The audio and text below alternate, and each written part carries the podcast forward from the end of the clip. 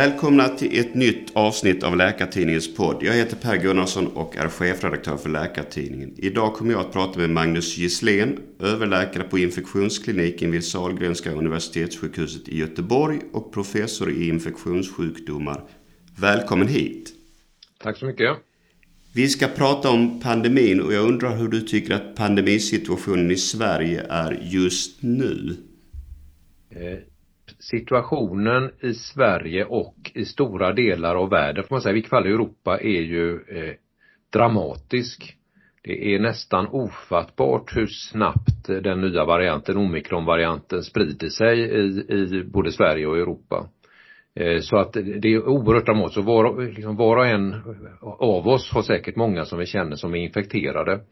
Eh, däremot, och sen har vi ju då förstås en ökad inläggning av patienter på sjukhus varav en del eh, läggs in på grund av sin covidinfektion och, och framförallt då ovaccinerade men en del läggs in av andra skäl. Så, men däremot så är ju inte intensivvården lika hårt drabbad så att det är liksom en, en väldigt dramatisk situation samtidigt som den är annorlunda än det har varit i tidigare vågor under pandemin under de här två åren. I torsdags kom ju ett besked från Folkhälsomyndigheten om att smittan väntas öka kraftigt i Sverige i cirka två veckors tid. Vad säger du om den prognosen? Nej, jag tror den är helt korrekt eh, och det är bra om man uppdaterar de här scenarierna. Det har ju blivit uppenbart att omikron sprider sig väldigt lätt och att då skyddseffekten av vaccinen mot att bli infekterad är ganska låg eller egentligen väldigt låg. Eh, I vilket fall efter två doser. Och det är klart att då leder det till att den det här omikronvarianten har möjlighet att infektera en väldigt stor del av befolkningen och gör också det. Så att jag tror absolut att de, sen exakt förstås var det hamnar och hur lång den här vågen kommer bli, det är svårt att säga, men det är en jättesnabb uppgång nu. Och jag tror vi kommer få se fortsatt uppgång och sen en ganska snabb nedgång i antalet nya fall. I onsdags var du intervjuad i Dagens Nyheter och då sa du bland annat att du tycker att man kan fundera över om covid-19 ska fortsätta att klassas som en samhällsfarlig sjukdom. Hur tänker du här?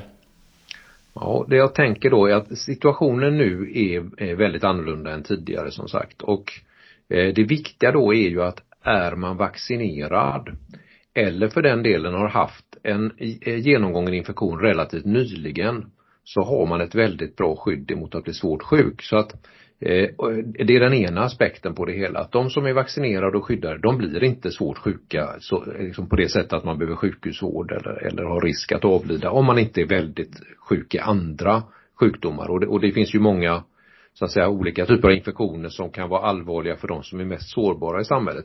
Så det är den ena aspekten. Den andra aspekten är ju att smittspridningen är så enormt stor nu så att en stor del av oss kommer att bli infekterade med omikron. Och sen kommer vi ha det här SARS-CoV-2-viruset som cirkulerar i samhället. Och det, det, liksom, det börjar bli en eh, ett läge att fundera, är det här, hur ska vi hantera den här, den här pandemin? Och anledningen att, det, att man klassar det som samhällsfarlig det är ju för att man ska kunna vidta en del åtgärder. Som till exempel det här med att sätta i karantän och en hel del andra saker. Och snart börjar det bli åtgärder som inte kommer ha någon sannolikt då har någon påtaglig betydelse och det är klart att då ska man omvärdera det. För, för att för en vaccinerad är inte eh, nu covid-19 en det, det man tänker sig en samhällsfarlig sjukdom utan det är en sjukdom som blir att man blir ganska lindrigt sjuk och sen så inte så mycket mer med det.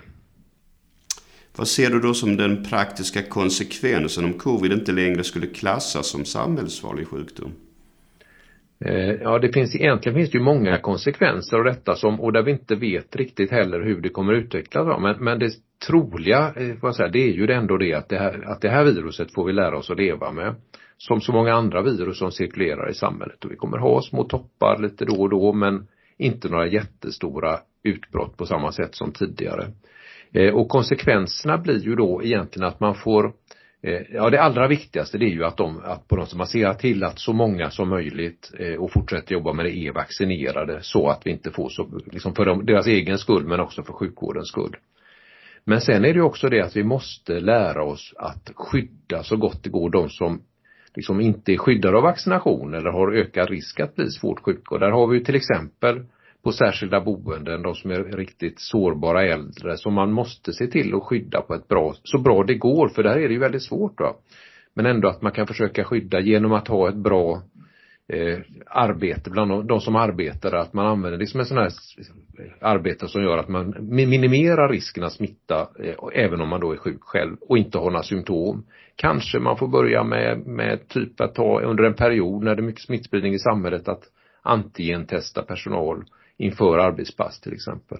Och sen har vi då de som inte svarar på vaccination på grund av att de har en immunbrist till exempel, att de har någon grundläggande sjukdom som gör att man inte kan bilda antikroppar och vaccination. Och där är ju en grupp som vi måste se till att försöka skydda och i den mån de blir smittade snabbt kunna behandla. Så att, men, men det här är ju liksom aspekter som vi måste ta hänsyn till och de kommer finnas kvar under en ganska lång tid sannolikt att vi får lära oss att hantera det.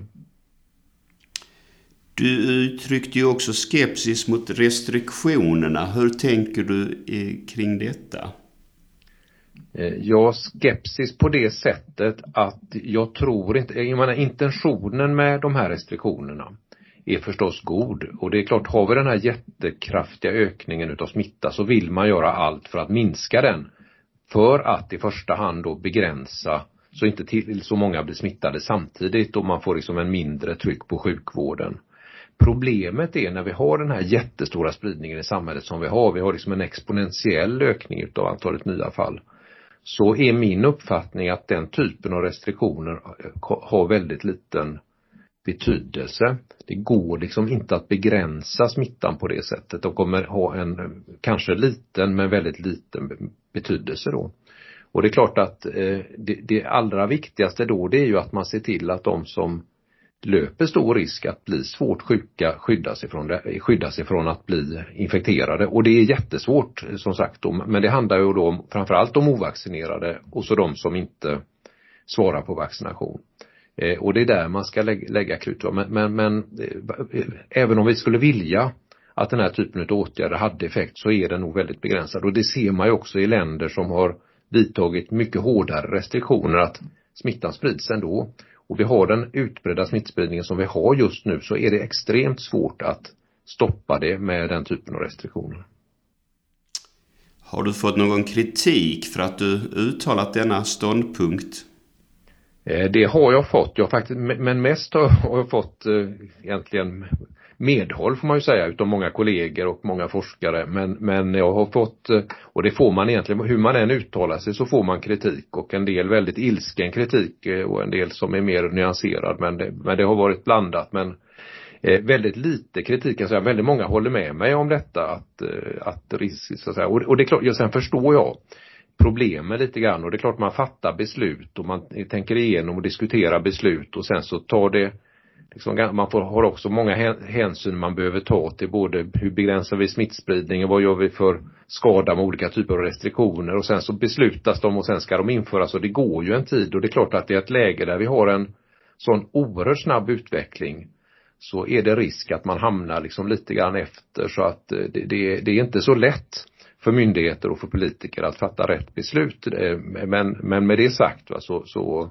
tror jag ändå att det är som det ser ut nu så har, kommer de ha begränsad effekt och det, och det tror jag väldigt många inser att det är så också. En annan sak som du uttalat dig om och som också väckt intresse är att det finns patienter som ses som covid-patienter men som primärt är inlagda av en annan orsak. Ehm, I den intervjun du var med i Dagens Nyheter så menar du att detta ger en överdriven bild av covids påverkan på vården. Eh, ja, eller mer så tänker jag att det, det, det, gör det väl egentligen inte. För det är klart att även om man nu är smittad med covid men inte ligger inne för covid-19 så är det klart att det, det har en påverkan på vården. Därför man behöver hantera de här patienterna på annorlunda sätt. Men det ger en, en sned bild lite grann om hur allvarlig sjukdomen är eh, och hur väl vaccinationerna skyddar. För att det är så oerhört tydligt att eh, de som ligger inne, stora majoriteten av de som ligger inne för covid-19, där covid-19 är orsaken till sjukdomen, man behöver syrgas och man får de här lungproblemen, även utav de intensivvårdade men också på, på vårdavdelningar, det är ovaccinerade. Sen finns det en grupp då som behöver vård för covid-19 som är sjuka av man har grundsjukdomar som gör att man blir, liksom är extra känslig för infektioner eller att man har en immunbrist och då inte klarar av, liksom inte har svarat på vaccinationen. Medan då övriga som ligger inne ofta ligger inne av andra skäl och det är klart att det Eh, båda de här, det är ju viktig statistik förstås, men det skulle vara väldigt bra om man kunde bena upp den och se hur många ligger inne för covid-19 som primär orsak och hur många ligger inne för någonting annat men råkar ha en covid-19. Det är klart, i den enorma smittspridningen som är så blir ju det en ganska stor andel faktiskt som kommer in med någonting och så visar det sig att man vid screening att man har covid-19 och det är ju två helt olika anledningar i varje fall till att man ligger på sjukhus. Du, om du hade fått bestämma själv vad som ska gälla i Sverige för att hantera pandemin på bästa sätt, finns det några åtgärder som du idag saknar? Nej, det där är ju, och man ska ju vara ödmjuk för det här va, det är ju en väldigt svår fråga. Och jag tror vissa saker är ju viktiga eh, och, och till exempel, och det kommer ju gälla både nu och senare, det gäller ju det här att man inte går till arbete eller till skola eller träffa folk när man är sjuk, när man har feber eller när man är förkyld, ordentligt förkyld eller vad det handlar om. Det, det är ju, har ju visat sig att det är ju väldigt bra om man kan undvika det för att begränsa smittspridning. Och det är klart det är någonting vi, vi måste fortsätta med. Eh, sen eh, är det, eh, som, som jag sa tidigare, att begränsa den här spridningen utav omikron, det tror jag inte går. Och jag tror knappt man kan bromsa det som det ser ut nu, utan vi kommer få en ökning och de flest, väldigt många kommer bli eh, sjuka. Eh, väldigt många av de som blir sjuka vet, kommer inte ens veta om att de har haft infektioner för andel, an, andelen som har en asymptomatisk infektion utav vaccinerade har visat sig vara väldigt hög med omikron. Eh, så, så att den viktigaste aspekten, och det är ju det man jobbar med också, det är ju att försöka få människor att acceptera att bli vaccinerade. I första hand för sin egen skull. Men sen också för, för sjukvårdens skull. Hur tror du på lite sikt framåt i tiden att pandemin utvecklar sig i Sverige och i omvärlden? Det är en svår fråga naturligtvis. Eh, ja, men jag tror, och det är klart att, och nu är det ju tror, för att det här är ju en ny situation för oss. Det är ju ingen som har varit med om det tidigare. Sen kan man ju försöka dra lärdom av hur det ser ut vid andra virusinfektioner, hur det sett ut vid tidigare pandemier och där vi ju har den här enorma fördelen nu, dels att vi har fått tillgång till ett väldigt effektivt vaccin eller flera vaccin på kort tid och dels också att vi har en oerhört avancerad sjukvård. Eh, och det ska bli intressant så småningom när man räknar med hur många liv som sjukvården har räddat i det här för att det är klart väldigt många av de som behövt vård på grund av covid-19 hade ju inte överlevt utan den här avancerade sjukvården. Men det jag tror kommer att hända det är ju att eh, vi får leva med SARS-CoV-2. Det här viruset kommer säkert sannolikt att bli ett nytt coronavirus bland de fyra eh, vi redan har och drabbas av regelbundet men, men med väldigt lindriga symptom i de flesta fall. Och på sikt kommer det nog bli så där också. Vi har en uppbyggd immunitet i i eh, samhället och bland eh, de, som, de som är vaccinerade och sen har haft en omikron kanske nu, sen får vi en ny variant som tar sig förbi immun, eh, det immunologiska skyddet som ger en ny infektion och där man har det här skyddet så får man sannolikt en väldigt lindrig infektion. Och så småningom så kommer vi då få ett, eh, liksom ett cirkulerande virus som ändrar sig och så kan man eh, är det olika typer av varianter som cirkulerar vid olika tidpunkter. Eh, och där vi kanske är så att vi kommer behöva vaccinera de som är sårbara eh, regelbundet. Det skulle jag nästan tro på samma sätt som med influensa. Medan övriga inte kommer behöva eh, vaccinationer.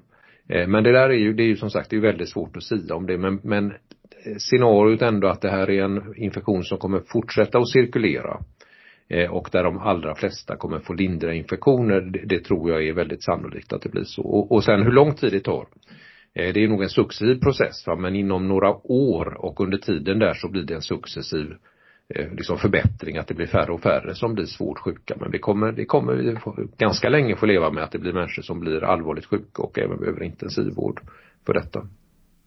Så om det stämmer så har vi ändå ett par kanske kämpiga år framför oss? Ja, men jag tror de kämpigaste åren redan är gjorda. Eh, och sen, sen ska man ju också, en, en, annan aspekt på detta är ju att under den här perioden har vi ju lärt oss väldigt mycket och det är ju lärdomar som vi faktiskt kan dra, ha nytta utav på många sätt, både när det gäller hur vi ska arbeta i sjukvården, men också vetenskapligt förstås. Och där tror för det har kommit så enormt mycket vetenskap. Det är nästan obegripligt mycket vetenskapliga artiklar som har skrivits om covid-19 och en del fantastiskt bra och det är mycket ny lärdom som vi kommer att ha nytta av eh, inom områden som jag inte ens tror att vi vet nu.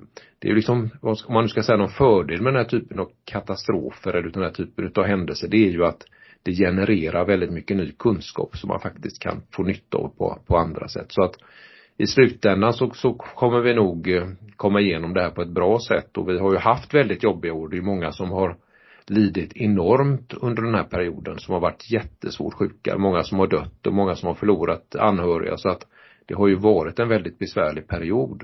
Och jag tror att det värsta är bakom oss, som, som tur är. Nu tänkte jag att vi skulle prata lite om dig själv. Hur har din läkarkarriär sett ut så här långt? Eh, ja, jag är ju infektionsläkare och och har jobbat med över 30 år på eh, infektion i Göteborg eh, och som det är nu så har jag en, en tjänst på Göteborgs universitet, en sån här kombinationstjänst med 50% forskning och 50% klinik. Jag började ju en gång i tiden med intresse för intensivvård och jobbade mycket med vår, på vår infektionsintensivvård i Göteborg. Vi har ju en intensivvårdsavdelning på infektionskliniken som fortfarande finns kvar. Men så småningom så blev mitt intresse både vetenskapligt och kliniskt till HIV som jag har jobbat med jättemånga år. Och så mer, till slut mer, mer och mer eh, tills covid-pandemin kom. Då vi då också covid blev ett intresse och ett arbete som jag jobbar med nu mest vetenskapligt och, och med att träffa patienter för uppföljning och inte så mycket i den akuta fasen men eh, så var det lite grann tidigare. Man kan väl ändå gissa att din arbetsvardag på den kliniska sidan har ändrats en hel del i och med att covid kom. Eh, utan tvekan, på, på, egentligen på alla sätt arbetsmässigt. Jag, jag kan säga, jag har jobbat mycket alltid. Men så mycket som jag jobbat de här åren, det, det, kunde jag nästan inte föreställa mig att jag skulle göra. För det är klart att eh, det har varit flera omställningar i det att dels så kom ju, när det covid kom så var det ju en enorm omställning och det var ju som en explosion av patienter som kom och uppgifter att göra. Eh, samtidigt som vi var tvungna förstås att ta hand om våra kroniska patienter och i mitt fall handlar ju det om våra HIV-patienter som vi ju ser ändå regelbundet och måste se. Nu kunde vi bygga upp det på ett annat sätt, att vi har sjuksköterskemottagning som fungerar jättebra. Men eh, det har ju liksom ändrat helt och hållet arbetssättet eh, under en period.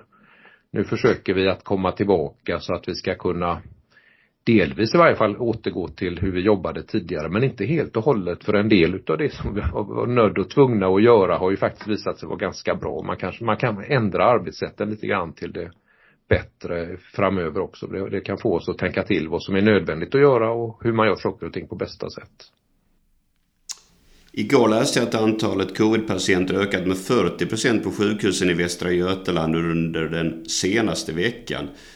Hur mår dina kollegor ute på vårdgolvet? Eh, Nja, det är klart att det här har varit pressande för många och det är ju som, och kan man säga som kollegorna som infektionsläkare har det ju två sidor. Dels har ju infektionsläkarna fått jobba väldigt, väldigt mycket eh, på samma sätt som många andra kollegor också förstås. Va? Men sen är det klart att det här har ju också ett, eh, vad ska man säga, ett intresse. Det här ligger ju i vår, vi har ju länge gått och pratat om och tänkt att, förstått att någon gång kommer en pandemi.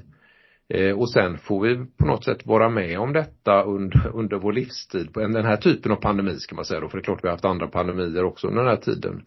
Och det finns ju ett eh, och så här, det, det, det, det är väldigt intressant för infektionsläkare att få lov att vara med om det här. Eh, det, liksom det andra sidan av det hela.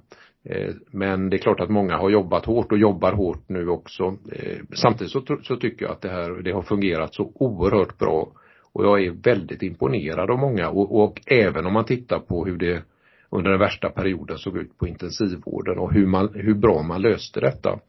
Eh, och vilka enormt duktiga kollegor det finns som, som både liksom i, all, i alla åldrar som har tagit ett enormt ansvar och, och jobbat hur mycket som helst och räddat väldigt, väldigt många liv det är, jag, jag är djupt imponerad av det jag har sett under de här två åren.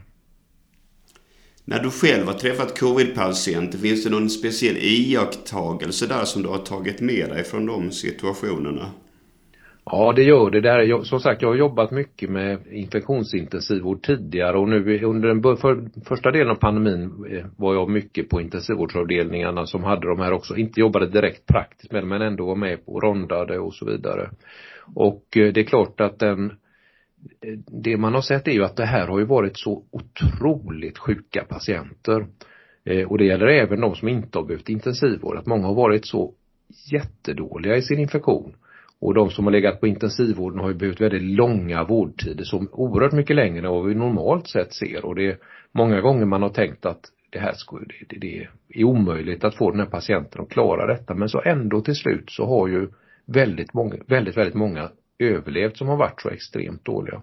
Så, så, att det här är, det är en ny typ av patient som, eh, som vi inte har sett på samma sätt tidigare. Och så just också då att det var ju bara den typen av patienter under en period. Det liksom fanns ingenting annat nästan vi såg utan bara covidpatienter. Så att eh, det, det, har, varit, det har varit en absolut en ny erfarenhet som är helt annorlunda än vad, vad jag har sett under mina, alla mina år tidigare. Som jag förstår det när det gäller din forskning ägnade du tidigare mycket tid åt hiv eh, och sedan har du också gett dig in på covid. Eh, var ligger ditt fokus idag? Hinner du med bägge områdena? Ja, jag försöker, jag har ju på något sätt mitt hjärta i HIV-forskningen och den har hållit på i många år och vi har ju byggt upp en en, eh, vad ska man säga, en långvarig gedigen forskning eller det och den fortsätter vi med. Vi har ju flera doktorander som jobbar med det också. Vi har internationella samarbeten. Det är klart det har legat varit lite grann tillbakapressat och inte gjort så mycket under de här åren men nu har vi fort, kommit, liksom kommit igång med det igen. Men sen är det klart att man, eh, när vi bara hade covidpatienter så blev det ju också covidforskning och det är ju ett annat spår då som jag eh, har varit intresserad och fortfarande är intresserad av. Mycket handlar ju också om, och det, och det har man ju sett i världen, alltså att det är det man eh, har forskat om tidigare kan man ta med sig de kunskaperna och den erfarenheten in i ett helt nytt område. Eh, och då har ju vårt fokus, vi har haft väldigt mycket fokus på vår HIV-forskning på hur HIV påverkar hjärnan och, och hur det infekterar hjärnan. Och det har vi ju tagit med oss med de samarbetspartner vi har även när det gäller covid och ett spår där har ju handlat om hur covid påverkar hjärnan så att Eh, så är det. Men, men, på något sätt så blir det återigen då mer och mer HIV-forskning för det, det är egentligen det jag brinner allra mest för.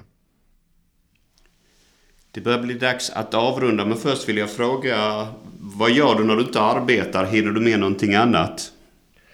Eh, ja, det gör jag också. Jag har ju mycket intressen, eh, andra intressen också. Jag är väldigt intresserad av musik till exempel så det, det hinner jag med en del också. Men det är klart att eh, sen är det så, det är ju att, och, och familjen förstås va? så att så, så är det. Men, men sen är det, blir det ju lite grann också av ett intresse för fritiden. Det, det, så mycket, det blir mycket artiklar som läses under fritiden också och det är mycket annat så att det är klart att det så är det. Men, jag, jag, men det blir inte bara arbete i varje fall.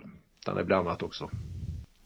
Då vill jag tacka dig för att du ville vara med och jag vill också tacka alla som har lyssnat. Vi ska säga att denna podd är inspelad den 18 januari 2022. Hej så länge. Tack så mycket.